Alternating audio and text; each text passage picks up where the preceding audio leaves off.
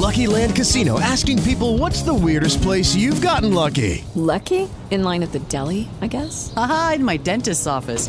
More than once, actually. Do I have to say? Yes, you do. In the car before my kids' PTA meeting. Really? Yes. Excuse me, what's the weirdest place you've gotten lucky? I never win and tell. Well, there you have it. You can get lucky anywhere playing at LuckyLandSlots.com. Play for free right now. Are you feeling lucky? No purchase necessary. Void where prohibited by law. 18 plus. Terms and conditions apply. See website for details.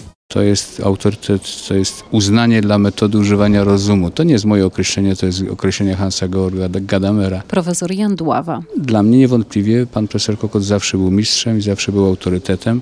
Można było mieć do niego zaufanie. Dla wszystkich należy się ogromny szacunek. Profesor Franciszek Kokot. Dla życia, dla chorego, dla bogatego i dla biednego. I to jest chyba największe wyzwanie dzisiejszego świata, żeby z pokorą przyjmować wszystkie zjawiska, które nas otaczają, że my jesteśmy pielgrzymami na tym, na tym świecie i powinniśmy tak traktować to życie i wtedy stosunek do drugiego człowieka zupełnie się zmieni, absolutnie się zmieni. Ja uważam, że wtedy będzie więcej miłości, więcej zrozumienia drugiej osoby, nie będzie tej nienawiści, tej walki między ludźmi. Bardzo trudno jest scharakteryzować pana profesora Kokota e, jednym słowem czy jednym zdaniem. Należałoby e, wymienić wiele cech, które do pana profesora Kokota najlepiej pasują. Profesor Andrzej Więcek. Codziennie, kiedy tylko był w klinice, bo oczywiście wtedy, kiedy wyjeżdżał, trudno, żeby to robił, ale, ale kiedy był tylko w klinice, chodził na obchody do pacjentów i to były e, otwarte, szczere rozmowy. Każdy pacjent miał do niego łatwy dostęp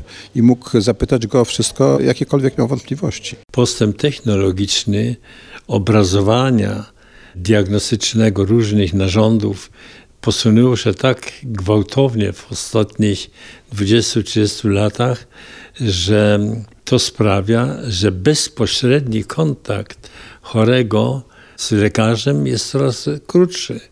Lekarz ocenia chorego przez pryzmat uzyskanych wyników diagnostycznych, procedur diagnostycznych, które, trzeba też przyznać, są bardzo precyzyjne.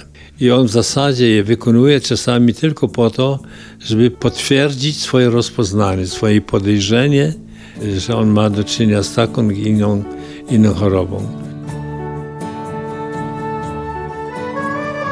Potrzebujemy komputera do różnych tam analiz, myślimy, że komputer nam będzie diagnozował, no to jestem dziwnie spokojny, że pan profesor Kokot skrytykowałby takie stwierdzenie, że komputer, to on może coś tam zanalizować, a tylko to, co się mu wrzuci. A jak się mu, nie daj Boże, wrzuci słomę, to wyleci sieczka, jak mówi profesor, także trzeba strasznie uważać. Czy znajdzie czas lekarz więcej na rozmowy z chorym, to ja wątpię, dlatego że administracja po prostu jest przyczyną obciążenia lekarza takimi procedurami administracyjnymi, które sprawiają, że on, ja to oceniam w oparciu o, o naszą klinikę, 75% całego czasu spędzonego w klinice lekarz spędza na załatwianiu administracyjnych spraw. Każda procedura musi być rejestrowana, musi być wprowadzona, musi być kodowana, musi być odpowiednio przekazywana. Wszystko kręci się oczywiście o, o pieniądze. Każdy zabieg diagnostyczny kosztuje dużo pieniędzy. A to jest marnotrawienie jego właściwego przeznaczenia, to jest bezpośredni kontakt z chorym. To jest niezwykle ważne. Poza tym podejście do chorego musi mieć charakter holistyczny, czyli całościowy. Na skutek postępu w medycynie dobra współpraca z chorym ma miejsce tylko wtedy, kiedy zespół wysoko kwalifikowanych ludzi, lekarzy, rozpatruje rozpoznanie, a to kosztuje. Tymczasem są takie ograniczenia kontraktów w zakresie konsultacji specjalistycznych, które prowadzą donikąd.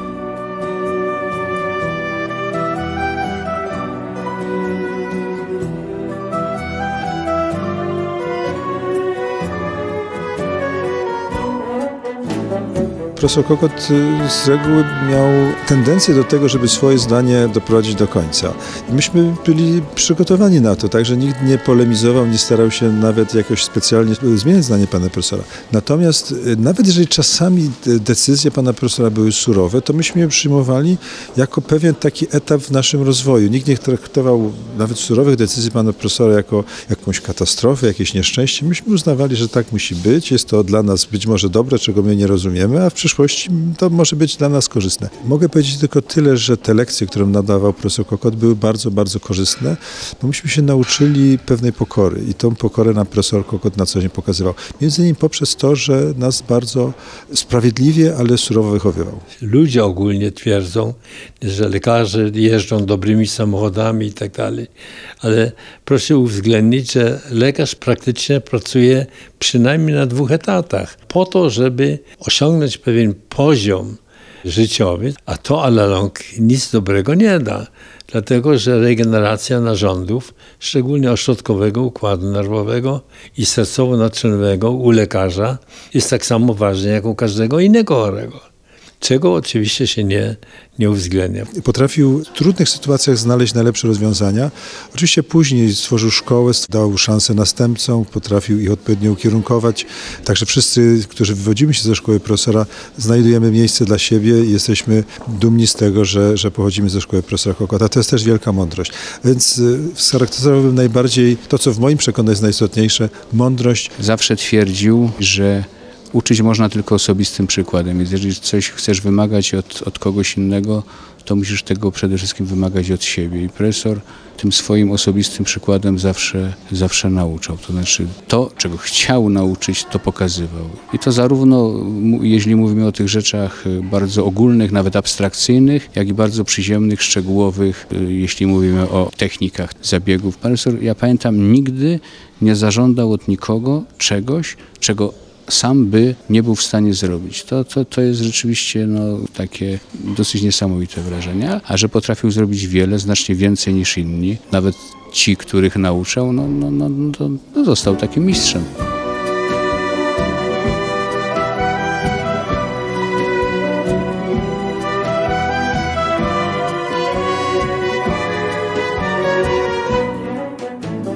w wielu sytuacjach czasie swojego długiego życia pokazał, że potrafi znaleźć optymalne rozwiązanie. Potrafił stworzyć klinikę, potrafił nadać tej klinice odpowiedni kierunek. Zrobił coś, czego nie tylko w Polsce, ale w wielu krajach Europy w tamtych czasach nie robiono. Utworzył nowe metody badawcze, które wzniosły polską nefrologię na najwyższe w tamtych czasach wyżyny i zrównały nas z możliwościami Europy, chociaż finansowo i ekonomicznie byliśmy znacznie bardziej trudnej sytuacji. Rozwój medycyny sprawi, że dostępność pewnych procedur diagnostycznych i leczniczych staje się elitarna. Co do tego ja nie mam najmniejszej wątpliwości. I z drugiej strony żadne państwo nie udźwignie ciężaru związanego z wprowadzeniem tych najnowszych procedur diagnostyczno-leczniczych do praktyki. Żadne państwo tego nie uniesie. Nie uniosą to Stany Zjednoczone, żaden kraj zachodni i z tego musimy sobie zdawać sprawę dzisiaj, nie jutro. I dlatego też powinniśmy przede wszystkim działać profilaktycznie. Powinniśmy sobie zadbać o to, żeby utrzymać sprawność psychofizyczną do późnej starości. Do późnej starości. Ludzie tego nie doceniają. Palą papierosy,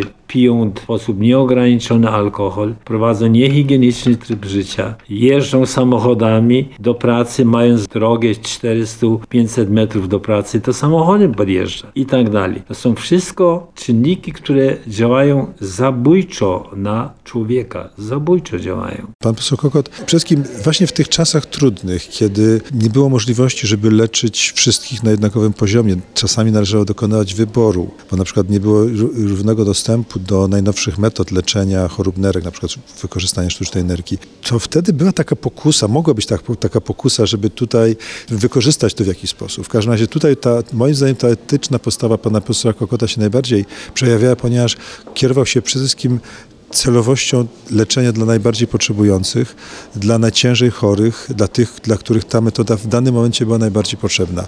E, nie ulegam naciskom e, żadnych grup, czy politycznych, czy innych, które mogły w tamtym czasie wpływać na decyzje zmieniające na przykład kolejność zastosowania sztucznej energii, czy podłączania do tego urządzenia. Najbardziej liczył się chory i jego największe potrzeby. I tutaj ta etyczna postawa była niezwykle w jakiś sposób wysublimowanie pokazana. Mnie się wydaje, że polska medycyna jest dobrą medycyną, wbrew temu, co niektórzy uważają. Ja uważam, że poziom świadczeń terapeutycznych i diagnostycznych polskich lekarzy jest na poziomie europejskim. Tylko dostępność jest trochę nie taka, jako powinna być ta dostępność. Także nie musimy się niczego wstydzić. Żaden lekarz na zachodzie nie jest dla mnie konkurentem. On jest konkurentem w zakresie tylko większej swobody. On ma większą swobodę dysponowania, wykonania procedur diagnostycznych drogich. U nas trzeba czekać na to, trzeba czekać na specjalistę, trzeba czekać na daną procedurę diagnostyczną, bo jest tylko limitowany kontrakt z funduszem i to sprawia, że jesteśmy do tyłu, ale generalnie mamy bardzo dobrych lekarzy, chirurgów, okulistów, każdej dziedzinie. W każdej dziedzinie.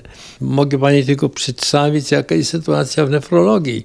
W tej chwili każdy chory wymagający dializoterapii jest dializowany. To proszę sobie wyobrazić, jaki to jest ogromny postęp. Jeszcze w 80 roku tylko 20% chorych było dializowanych potrzebujących. 80% musiało umrzeć. Dzisiaj już nie ma tego problemu. Także sytuacja w, na przykład w nefrologii się bardzo poprawiła.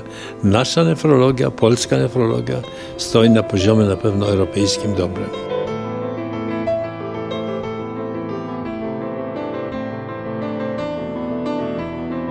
Każdy lekarz musi postępować zgodnie ze swoim sumieniem. I nie mam najmniejszej wątpliwości, że żaden rodzaj eutanazji albo sposób zabijania człowieka nie wchodzi w ogóle w rachubę. To nie może być przedmiotem żadnej dyskusji. Człowiek nie dał komuś życia i dlatego też nie ma prawa mu zabierać tego życia. Ja zdaję sobie sprawę, że e, opieka nad ludźmi, którzy są bardzo ciężko chorzy, którzy są mało kontaktywni, jest bardzo kosztowna i jest bardzo, bardzo ciężka, ale nie może być wprowadzona żaden sposób eutanazji, czyli eutanazja aktywna i pasywna. Aktywna to jest aktywne wspomaganie, a pasywne po prostu to jest eutanazja zaniechania. Niestosowanie pewnych procedur leczniczych prowadzi również do śmierci. To jest inny rodzaj eutanazji. On naprawdę głęboko wierzy i nigdy tego nie ukrywał zresztą i wierzy we wszystkie prawdy zawarte zawarte przede wszystkim w dekalogu, a w tym dekalogu są zawarte w końcu no, najważniejsze prawdy życia, prawda? I według tych prawd życia, jeżeli człowiek będzie postępował, to będzie człowiekiem uczciwym, sprawiedliwym. Ja miałem przyjemność być z nim, pani, w Ziemi Świętej, miałem przyjemność być z nim przy okazji zjazdów. To nie to, że myśmy tam pojechali sobie na wycieczkę, prawda? Ale byliśmy na, na zjeździe, byliśmy w Ziemi Świętej, byliśmy w Watykanie, prawda? Byliśmy w innych miejscach, gdzie profesor był proszony nawet do czytania, prawda? Ksiąg świętych i tak dalej w czasie mszy, ale jednocześnie wygłaszał prawie że homilię, prawda, występuje do nas wszystkich. Natomiast z drugiej strony w ocenie profesor Kokot przecież napisał, no nie wiem, setki pewnie recenzji, setki opinii różnych, które ważyły na życiu wielu ludzi. Były to recenzje na przykład prac habilitacyjnych, recenzje tytułów profesorskich, prawda, recenzje prac doktorskich. Profesor zawsze kierował się poczuciem sprawiedliwości. Był krytyczny, ale nigdy nie chciał człowiekowi, którego krytykował, nawet słusznie oczywiście, i nie chciał nigdy sprawić przykrości. Także zawsze formuła, którą przyjmował, była formuła taką, że, że skrytykuje, ale nie zabije.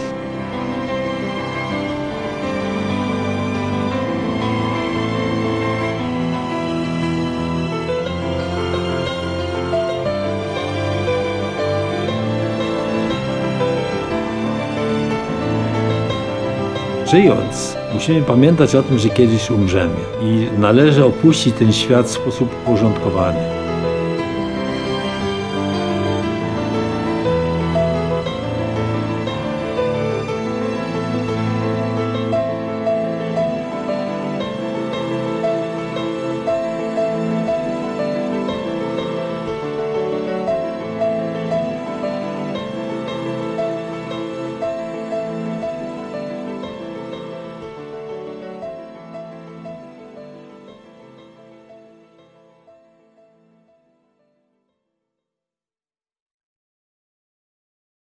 Hello, it is Ryan, and I was on a flight the other day playing one of my favorite social spin slot games on chumbacasino.com. I looked over the person sitting next to me, and you know what they were doing? They were also playing Chumba Casino. Coincidence? I think not. Everybody's loving having fun with it. Chumba Casino is home to hundreds of casino style games that you can play for free anytime, anywhere, even at 30,000 feet. So sign up now at chumbacasino.com to claim your free welcome bonus. That's chumbacasino.com and live the Chumba life. No purchase necessary. Group. Void were prohibited by law. See terms and conditions. 18 plus.